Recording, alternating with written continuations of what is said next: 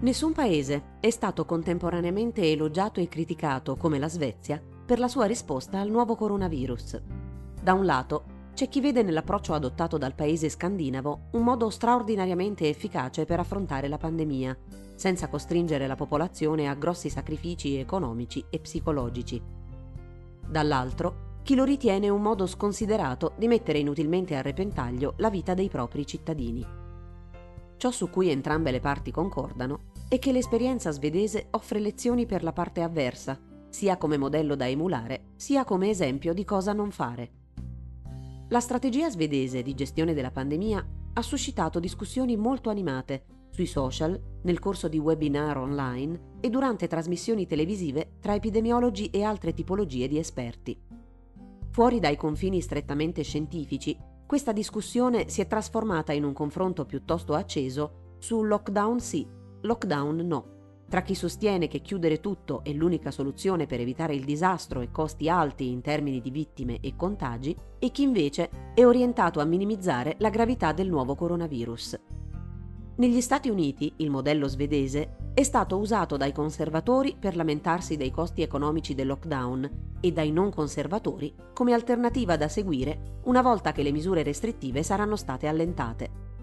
Anche l'Organizzazione Mondiale della Sanità, attraverso le parole del dottor Mike Ryan, ha individuato nella Svezia un modello futuro, riferendosi al rapporto di fiducia tra Stato e cittadinanza nell'attuazione delle raccomandazioni di distanziamento fisico. Tuttavia, proprio gli alti rappresentanti svedesi diffidano gli altri paesi dall'usare la Svezia come un modello buono per tutto il resto del mondo. Questa è una maratona, non è affatto finita, ed è ancora presto per dire chi è un esempio da seguire, ha dichiarato Karin Ulrika Olofsdotter, ambasciatrice della Svezia negli Stati Uniti, in una recente intervista. In cosa consiste la risposta svedese al nuovo coronavirus? A differenza di altri paesi che hanno seguito l'esempio della Cina, chiudendo tutto per alcuni mesi nel tentativo di azzerare i contagi a costo di grosse ricadute economiche e sociali, la Svezia ha deciso di non istituire un lockdown rigoroso con obblighi di legge. A fine aprile il governo ha pubblicato delle linee guida che raccomandavano alcuni comportamenti che i cittadini avrebbero dovuto seguire per aiutare a tenere bassa la curva dei contagi, lavarsi le mani, stare lontani fisicamente, evitare viaggi non essenziali, lavorare il più possibile da casa. Agli anziani è stato detto di rimanere a casa ed evitare un contatto stretto con gli altri. Sono stati banditi assembramenti con oltre 50 persone, ma sono state tenute aperte le scuole per gli studenti al di sotto dei 16 anni e non sono stati chiusi i bar, i ristoranti e le palestre, pur dovendo garantire alcune misure di distanziamento fisico. In sostanza l'idea era di alterare la vita pubblica il meno possibile, nel convincimento che non vi è modo di sopprimere il nuovo coronavirus fino a quando non sarà stato approvato un vaccino efficace, sicuro e disponibile in tutto il mondo.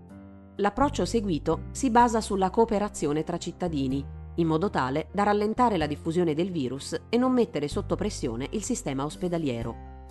Sono stati registrati dei cali rispetto agli spostamenti all'interno del paese e alle attività commerciali, i dati raccolti da Google hanno indicato una diminuzione del 23% dei trasferimenti verso destinazioni commerciali e ricreative a Stoccolma, mentre la società di trasporto pubblico di Stoccolma ha registrato una riduzione del 50% del numero di passeggeri in metropolitana e in treno. Secondo la app Citymapper c'è stato un calo del 30-35% delle persone che si sono spostate a Stoccolma e del 10-15% a Copenaghen, in Danimarca. Gli obiettivi. Contenere i contagi mantenendo una vita ragionevolmente normale. Bloccare le persone a casa non funzionerà a lungo termine, aveva detto l'epidemiologo di Stato Anders Tegnell, nell'annunciare la strategia che la Svezia avrebbe adottato per contrastare la diffusione di SARS-CoV-2 nel paese. Quando il governo ha divulgato le raccomandazioni ai cittadini, Tegnell ha sottolineato che l'obiettivo era salvaguardare la salute pubblica nel suo più ampio intendimento, tentando di contenere i contagi e fare in modo che i cittadini potessero mantenere una vita ragionevolmente normale. La speranza di molti paesi è poter tenere a bada il virus fino a quando non verrà trovato un vaccino, ma anche nel migliore dei casi è probabile che occorrano anni per svilupparne uno, prima che possa essere somministrato a un'intera popolazione, aveva spiegato Tegnell. I principali paesi europei stanno seguendo l'approccio cinese, il primo Stato a chiudere tutto a causa di Covid-19, nel timore che i loro sistemi sanitari vengano travolti. Ma è un grosso errore sedersi e dire aspettiamo il vaccino. Ci vorrà molto più tempo di quanto pensiamo e alla fine potrebbe non essere efficace. È altrettanto improbabile, aveva proseguito l'epidemiologo di Stato della Svezia, riuscire a maturare anche un'immunità di gregge in poco tempo. La cosiddetta immunità di gregge si verifica quando una percentuale abbastanza grande di una popolazione, tra il 70 e il 90%, ma dipende dai patogeni, diventa immune da un virus, sia attraverso il contagio che la vaccinazione, prevenendo così un'ulteriore diffusione in tutta la comunità. Non credo che noi o nessun paese del mondo raggiungeremo l'immunità di gregge, perché non penso che questa sia una malattia che scompare. Anche per questo motivo chiudere tutto per così tanti anni diventa insostenibile. Probabilmente ci vorranno circa uno o due anni per sapere quale strategia ha funzionato meglio e a quale costo per la società. L'obiettivo era quindi gestire la diffusione di SARS-CoV-2 su un periodo lungo, senza rivoluzionare la vita sociale dei cittadini, nella speranza di contenere il virus e non mettere sotto pressione gli ospedali, ed essere in grado di affrontare una seconda ondata di contagi più lieve grazie alle misure adottate che prevedevano una maggiore protezione dei più anziani e maggiori livelli di contagio tra i più giovani. Tegnell stimava che il 40% degli abitanti della capitale, Stoccolma, sarebbe stata immune a Covid-19 entro la fine di maggio e questo avrebbe potuto mettere tutto il paese in una condizione di vantaggio nel contrasto di un virus con cui convivere per molto tempo. In un'altra intervista alla CNBC ad aprile, Tegnell aveva dichiarato che i dati di campionamento e modellizzazione a cura dell'Agenzia per la Salute Pubblica indicavano che circa il 20% della popolazione di Stoccolma era già immune al virus. Sempre ad aprile, l'ambasciatrice Olofsdotter aveva detto a NPR che ci si aspettava che la capitale del paese potesse raggiungere l'immunità di gregge entro fine maggio, per quanto non fosse quello l'obiettivo dell'approccio seguito dalla Svezia. Questa strategia era stata criticata da più di 2000 ricercatori svedesi che a fine marzo avevano firmato una lettera aperta al governo chiedendo misure più restrittive per proteggere il sistema sanitario. Cosa dicono i dati? Le previsioni di Tegnell e Olofsdotter si sono rivelate erronee e sono state in parte smentite man mano che giungevano i primi dati sulla percentuale di cittadini che sembrano aver sviluppato un'immunità al virus e sul numero delle persone decedute. A fine aprile l'Agenzia per la Salute Pubblica svedese ha dovuto ritirare il rapporto in cui stimava che circa un quarto degli abitanti di Stoccolma fossero immuni al virus a causa di calcoli errati. A metà maggio, il professor Johan Gisecke, ex epidemiologo di Stato svedese, ha procrastinato di un mese, a giugno, il raggiungimento dell'immunità di gregge nella capitale, senza specificare quale percentuale della popolazione avrebbe dovuto essere contagiata per raggiungere questo traguardo. Il 25 maggio, anche Tegnell, in un'email a NPR, ha ammesso che è improbabile che si raggiunga l'immunità di gregge entro fine maggio. No, non succederà. Le indagini attuali mostrano numeri diversi, ma il tasso di immunità di Stoccolma è probabilmente inferiore del 30%. Come forse saprete, c'è un problema con la misurazione dell'immunità per questo virus, si legge nell'email. La scorsa settimana l'Agenzia di Sanità Pubblica svedese ha diffuso i dati preliminari di uno studio che punta a stimare l'immunità di gregge potenziale nella popolazione sulla base di 1118 test da effettuare ogni 7 giorni per 8 settimane, che sta mappando quanti cittadini di Stoccolma hanno sviluppato l'immunità al virus. Secondo lo studio, solo il 7,3% della popolazione di Stoccolma ha anticorpi contro Covid-19 e solo in un ospedale della capitale, che costituisce un luogo di maggiore esposizione considerato che gli operatori sanitari hanno maggiori probabilità di contrarre il virus, è stato raggiunto il 15%. Si tratta di un dato molto più basso rispetto a quanto ci si aspettava e non molto lontano da quello di altri paesi, come la Spagna ad esempio, dove al 14 maggio il 5% degli abitanti aveva sviluppato anticorpi contro il coronavirus, secondo i risultati preliminari di uno studio epidemiologico condotto dal governo. Al tempo stesso, la Svezia ha fatto registrare dati poco incoraggianti anche rispetto ai decessi. Secondo un monitoraggio svolto dal Financial Times, che calcola una media dei decessi in un arco di sette giorni, il paese scandinavo ha raggiunto il più alto tasso di letalità nella settimana tra il 13 e il 20 maggio, superando Regno Unito, Italia e Belgio. Sempre secondo i dati aggiornati quotidianamente dal Financial Times, al 27 maggio la Svezia aveva una media di 5,5 morti per milione di persone, il più alto in Europa dopo quasi 70 giorni di contagio. A 61 giorni dai primi casi, il paese scandinavo aveva toccato la media di 6,4 morti per milione di persone, oltrepassando per lo stesso arco di tempo Regno Unito 6,2, Italia 5,5 e Spagna 4. Inoltre, con 41,44 decessi ogni 100.000 persone, il tasso di letalità della Svezia è superiore a quello degli Stati Uniti, con 30,69, e dei paesi vicini, Norvegia 4,42 e Finlandia 5,67. In termini assoluti, secondo i dati raccolti dalla John Hopkins University, attualmente i decessi confermati sono 4.220, pari al 12% dei 35.088 casi di contagio confermati.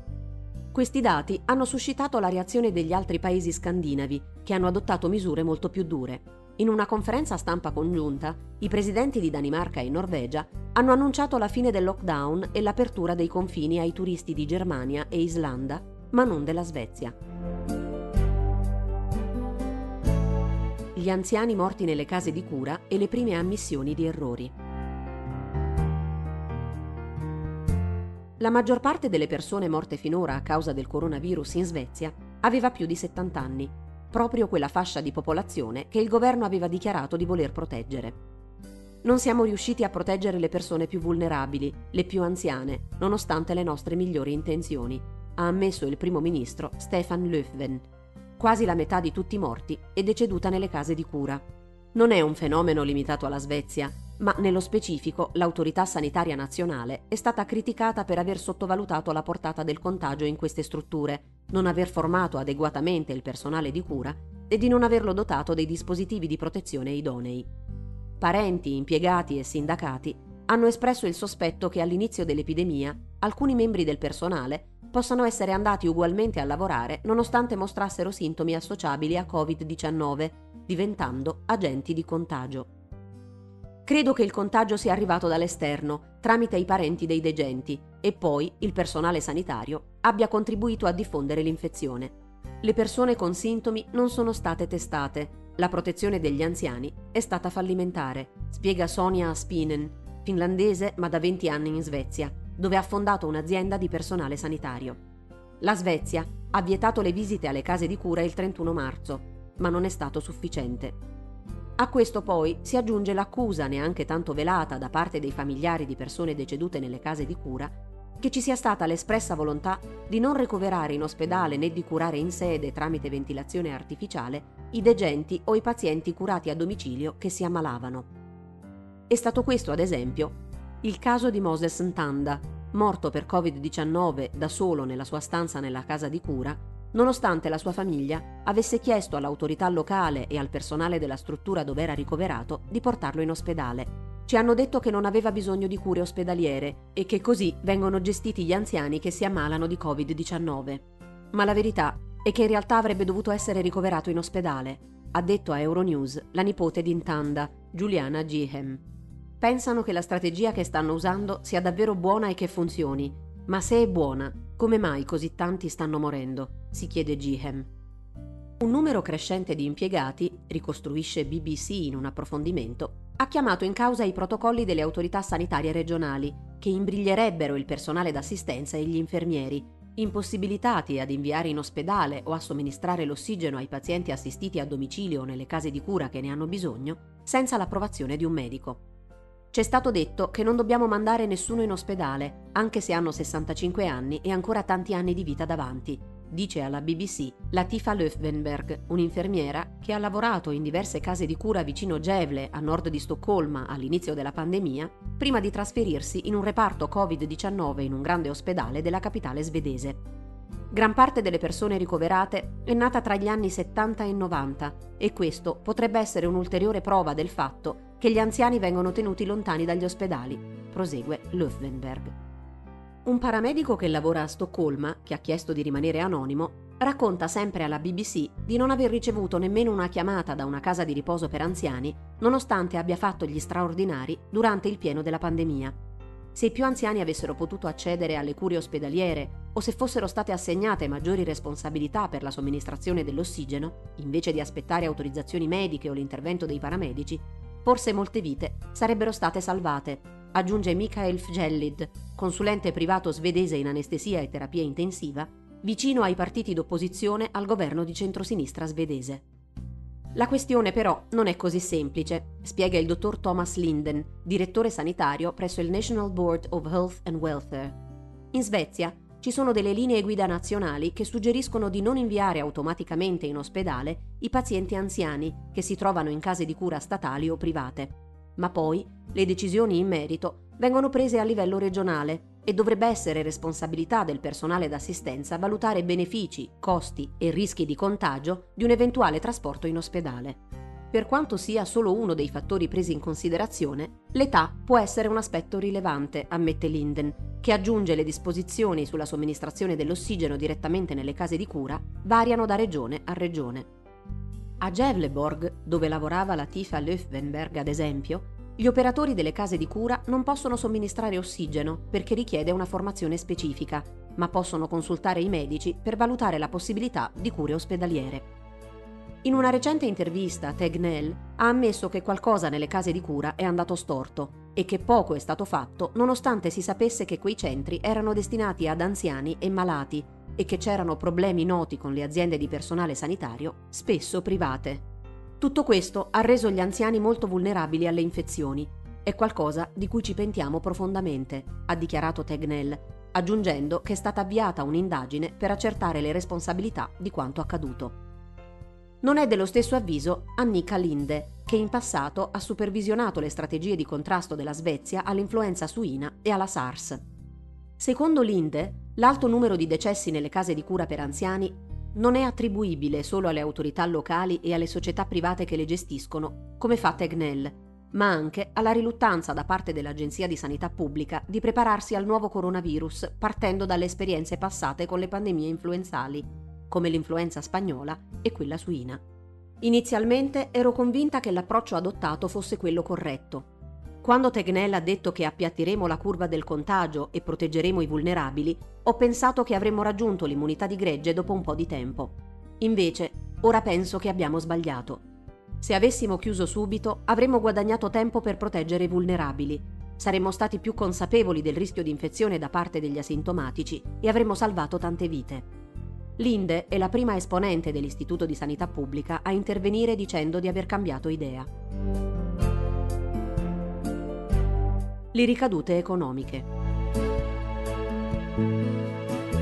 Nonostante non abbia attuato un lockdown nazionale, i contraccolpi generati dalla pandemia si faranno sentire anche sull'economia svedese, non tanto a breve termine quanto sul lungo periodo. A marzo il PIL della Svezia è calato solo dello 0,3% rispetto al 3,8% dell'Eurozona. I consumi delle famiglie, nota Wall Street Journal, sono scesi del 30% contro il calo del 70% registrato in Finlandia, mentre l'immatricolazione di nuovi veicoli ha avuto una contrazione del 37%, molto meno di altri paesi come l'Italia, il Regno Unito e la Spagna, dove si avvicina al 100%. Parrucchieri, hotel e ristoranti sono stati meno colpiti rispetto ad altri paesi, ha dichiarato la ministra delle Finanze Magdalena Anderson, che però ha aggiunto che probabilmente il peggio deve ancora arrivare. Tutto fa pensare che le ricadute più grosse della pandemia arriveranno nel secondo trimestre. La Commissione europea ha previsto una riduzione del PIL svedese del 6,1% per il 2020, molto vicino alle previsioni fatte per la Norvegia, 5,5%, e la Danimarca, 5,9%. Molto più foschi gli scenari prefigurati dalla Banca Centrale Svedese, la Riksbank, che prevede un calo del PIL fino al 9,7% ed un aumento della disoccupazione dal 6,8 al 10,1%. Le conseguenze economiche della pandemia saranno considerevoli e varieranno a seconda della durata della diffusione dell'infezione e della durata delle restrizioni attuate per rallentarla, si legge in una nota della Riksbank. Questo perché l'economia svedese è molto interconnessa a quella degli altri paesi europei e pertanto è condizionata dalle congiunture più generali. La crisi ci ha mostrato ancora una volta quanto dipendiamo dalle esportazioni. Una ripresa potrebbe richiedere più tempo di quanto si pensi, ha dichiarato a Politico Axel Josefsson, presidente del Consiglio di Göteborg. Le esportazioni danno lavoro a circa un milione e mezzo di svedesi, di conseguenza tenere aperti ristoranti e parrucchieri non riesce a compensare gli arresti di produzione di aziende come Volvo, Electrolux e Scania. Volvo ed Electrolux hanno dovuto licenziare migliaia di dipendenti a causa della riduzione della domanda, mentre Scania, uno dei principali produttori di camion, ha interrotto la produzione perché non arrivavano componenti essenziali dalla Francia, uno dei paesi in lockdown. È bastato questo per interrompere la produzione, ha detto l'amministratore delegato di Scania, Henrik Henriksson. Cosa sta insegnando l'esperienza svedese con il coronavirus? Chi ha ragione dunque? La Svezia e le sue raccomandazioni ai cittadini sui comportamenti da assumere per evitare di contagiarsi o i paesi che hanno scelto di chiudere tutto con obblighi di legge? I benefici del lockdown sono maggiori dei costi che richiede? E alla luce di questi primi dati, l'esperienza svedese del coronavirus insegna qualcosa? Il dibattito sulla questione è stato molto acceso e ha coinvolto due dei massimi epidemiologi europei, L'ex responsabile per la Svezia e membro del gruppo di consulenza strategica per i rischi infettivi dell'OMS, Johan Gisecke, e Neil Ferguson, autore del rapporto dell'Imperial College che ha spinto il Regno Unito a inasprire la sua strategia di contrasto dell'epidemia, inizialmente molto simile a quella svedese. Il confronto è stato molto acceso, ha assunto toni quasi campanilistici e si è spostato su più piattaforme, da Twitter a Zoom fino a YouTube. Secondo il rapporto dell'Imperial College, se non contrastato adeguatamente, SARS-CoV-2 sarebbe stato in grado di infettare 510.000 abitanti del Regno Unito e 2 milioni,2 di statunitensi, travolgendo i sistemi ospedalieri dei due paesi.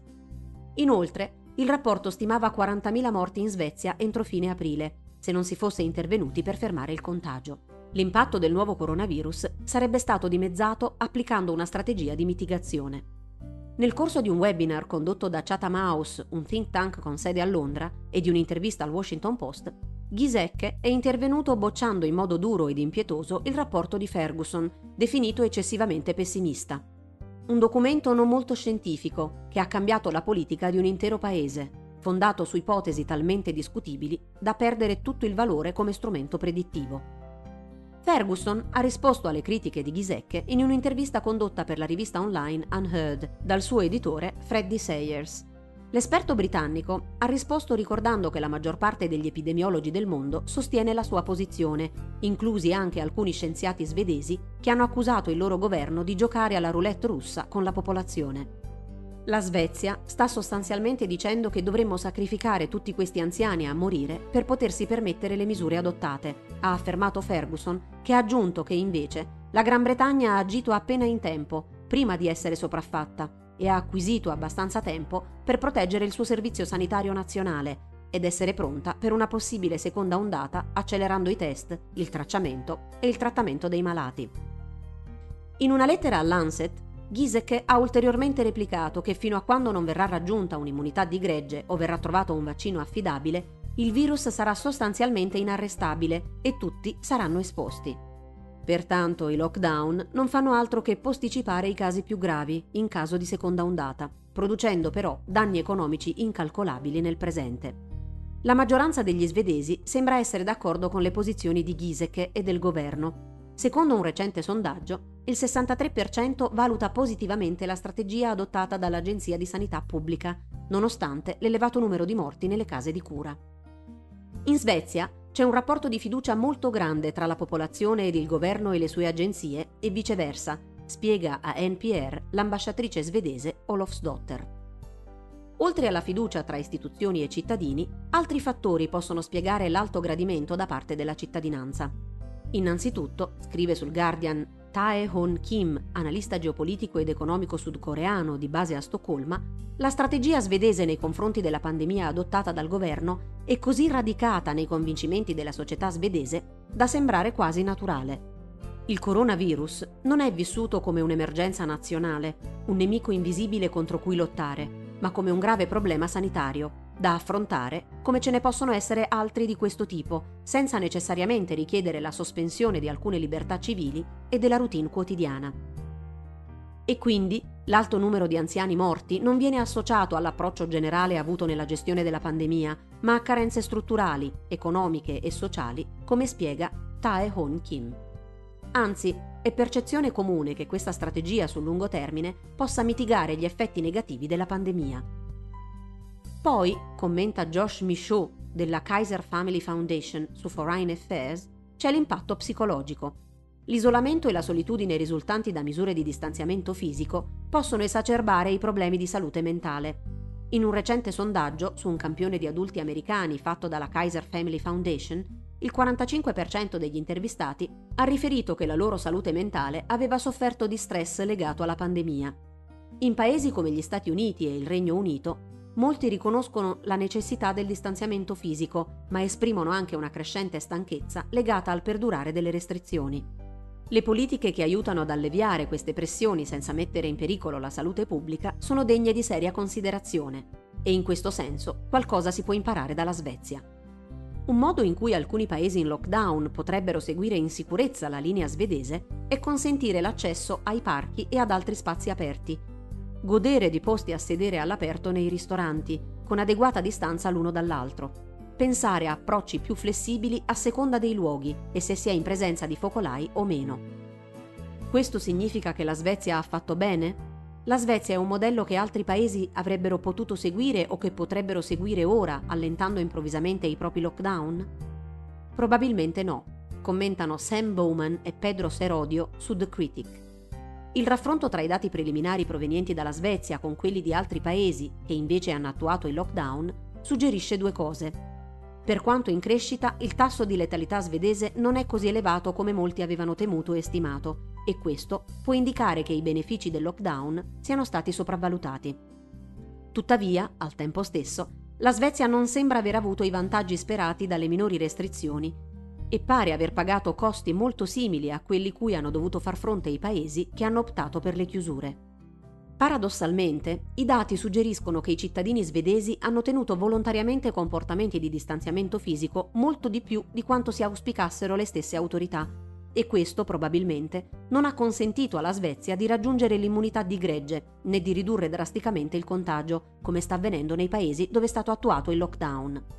Inoltre, l'alto numero di morti nelle case di cura ha impedito di proteggere le fasce di popolazione più anziane e ha vanificato la speranza di creare l'immunità attraverso il contagio dei più giovani, meno vulnerabili e presumibilmente più in grado di contrastare la pericolosità del virus. Solo in seguito capiremo se la Svezia avrà avuto ragione. Per ora, concludono Bowman e Serodio, possiamo trarre due piccoli insegnamenti.